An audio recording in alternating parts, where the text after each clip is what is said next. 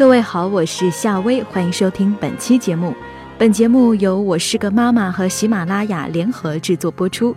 本期节目为您带来的是：孩子应该这样夸才会更聪明。称赞就像青霉素一样，绝不能随意用。使用强效药有一定的标准，需要谨慎小心。标准包括时间和剂量，因为可能会引起过敏反应。一夸具体，不夸全部。家长随口的夸奖，可能意识不到会带来怎样的消极影响。直到有一天，发现孩子变得害怕失败，经不起一丁点儿的挫折，总是笼统的表扬孩子，比如“你真棒”，会让孩子无所适从。也许孩子只是端了一次饭，妈妈与其兴高采烈地表示“好孩子，你真棒”，不如告诉他。谢谢你帮妈妈端饭，妈妈很开心。有针对性的具体表扬会让孩子更容易理解，并且知道今后应该怎么做，如何努力。二，夸努力不夸聪明。如果家长对孩子的每一个进步都用聪明来定义，结果只能是让孩子觉得好成绩是与聪明划等号的。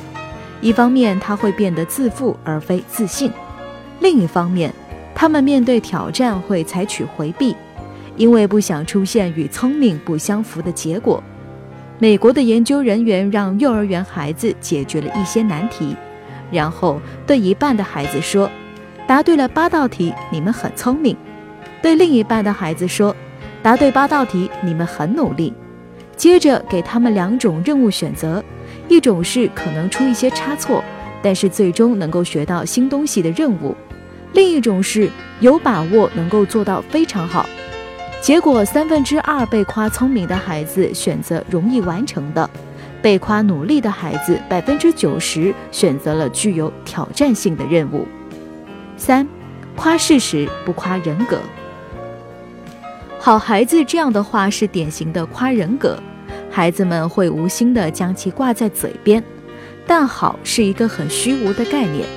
如果孩子总被扣上这样的一顶大帽子，对他反而是种压力。成年人也是，当领导不断的夸奖你时，开始还会沾沾自喜，但慢慢的就会感觉到压力，甚至不想做得完美，以便得到喘息的机会。如果家长的称赞总是言过其实，孩子也会有压力，觉得自己不配这样的赞美。他们会怎么办呢？那就是在你刚刚的赞美完他的时候，他就做出让你头疼的事情，以示真诚。夸奖孩子还有三大窍门哦。第一，留心孩子的努力。为达到激励孩子的目的，真正的做到夸具体、夸努力，家长首先要对孩子做事情的整个过程有所了解。当你在总结孩子成绩的时候，不妨详详细细的把自己的所见所闻描述出来。比如，孩子写完作文之后，您可以说：“文章的开头很好，你能想出这样的开头实在不容易。”中间的描述能感觉出你经过了仔细的观察，结尾的一句话也比较精彩，用它来点题很恰当。这样，你把孩子在作文上所花费的辛苦一一说了出来，愉快自信的笑容立刻就会洋溢在孩子的脸上。如果你没有亲眼见到孩子的努力也没关系，你可以用提问的方式让孩子自己说出努力的过程。这中间啊不失时机的加以适当的点评，同样可以给孩子一个有益的赞美。二，夸孩子别嫌太啰嗦。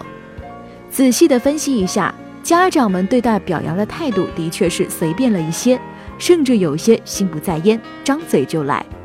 当孩子表现好时，家长的第一反应就是“你真棒”，看起来既省事儿又符合鼓励为主的教育精神。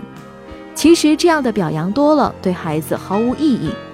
所以，当了解了夸具体原则时，很多家长开始很难适应，不知道除此之外还能说些什么。很简单，教你一招：好话不嫌啰嗦。看看上述有益的表扬语。哪一句不比你真棒啰嗦呢？这就意味着要用更多的话语描述孩子的努力，结果自然引起孩子共鸣，夸奖的目的也就达到了。三，把夸奖当预防针。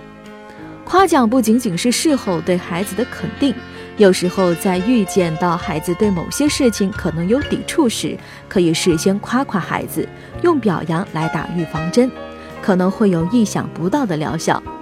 演员宋丹丹在《幸福深处》有这样的一段描写：有一次，儿子巴图生病，我对小阿姨说：“我发现巴图和别的小孩不一样。”别的小孩吃药都哭，可他从来不哭，他不怕吃药，这一点他和别的小孩真不同。然后我把中药端给他，他捧着碗，烧得红红的小脸，一副紧张的表情，闭着眼睛一口气就把药喝下去。我们大家都赞不绝口。从那次起，多么苦的药他也不怕。可以试试这样夸孩子：一有意的称赞。我喜欢你的卡片，很漂亮，也很风趣。孩子的感觉，哎，我的品味不错，我可以信赖自己的选择。二，有意的称赞，非常感谢你今天洗了盘子。孩子的感觉是，我很负责。三，有意的称赞是，您的作文啊有几个新的想法。孩子的感觉是，我也可以有创造性。描述性的语句以及孩子由此得出的积极结论是精神健康的基石。孩子从我们的话中对自己做出结论，事后还会默默地对自己重申，会使他们对自己及周围的世界抱有积极的看法。好了，本期节目到这里就结束了，非常感谢您的收听，我们下期再见。